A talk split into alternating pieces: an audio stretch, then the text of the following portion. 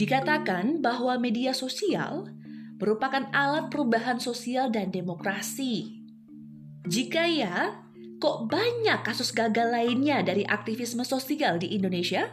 Hmm? ya, sebagian kasus berhasil, tapi kan sebagian lainnya tidak. Layakkah media sosial diberikan penghargaan sebagai the new public sphere?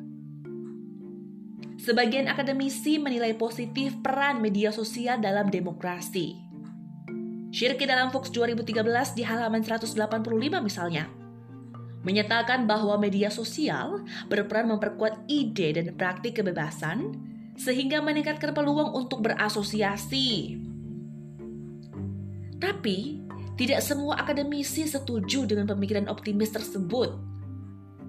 Christian Fuchs di bukunya Social Media: A Critical Introduction 2013 meragukan signifikansi media sosial pada meletupnya Arab Spring. Ia mengutip studi tahun 2011 yang dilakukan oleh Lochan, Graf, Anani, Gaffney, Pierce, dan Boyd yang menyurvei 168.663 tweets di Tunisia dan 230.270 tweets di Mesir menunjukkan bahwa memang jurnalis dan aktivis merupakan pelaku utama tweets tersebut, sementara blogger dan aktivis merupakan kelompok yang paling aktif melakukan retweet. Tetapi, menurut Fuchs, temuan ini sama sekali tidak menunjukkan bahwa revolusi benar-benar dikicaukan melalui Twitter.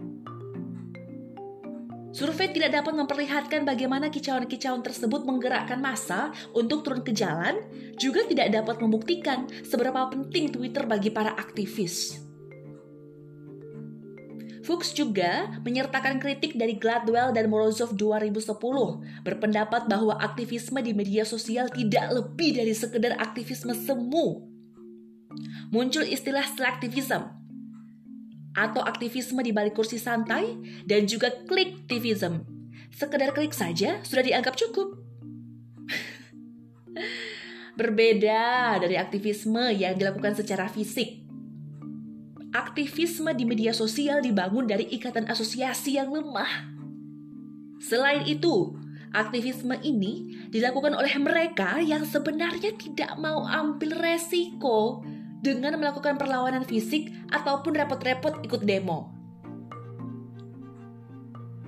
LIM 2013 menunjukkan bahwa aktivisme media sosial dapat berhasil jika merangkul tiga hal. Satu, narasi sederhana. Dua, representasi simbolik. Dan tiga, jika aktivisme tersebut beresiko rendah.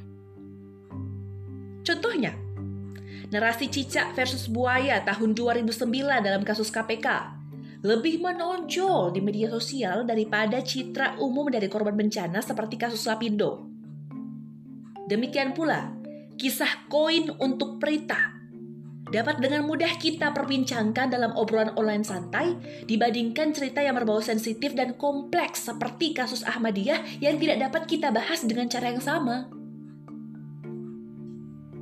Jadi tentu saja, aktivisme beresiko rendah dapat diakses dan lebih terjangkau. Memberikan satu koin melalui klik jelas lebih mudah daripada harus mendapatkan demonstran untuk turun ke jalan.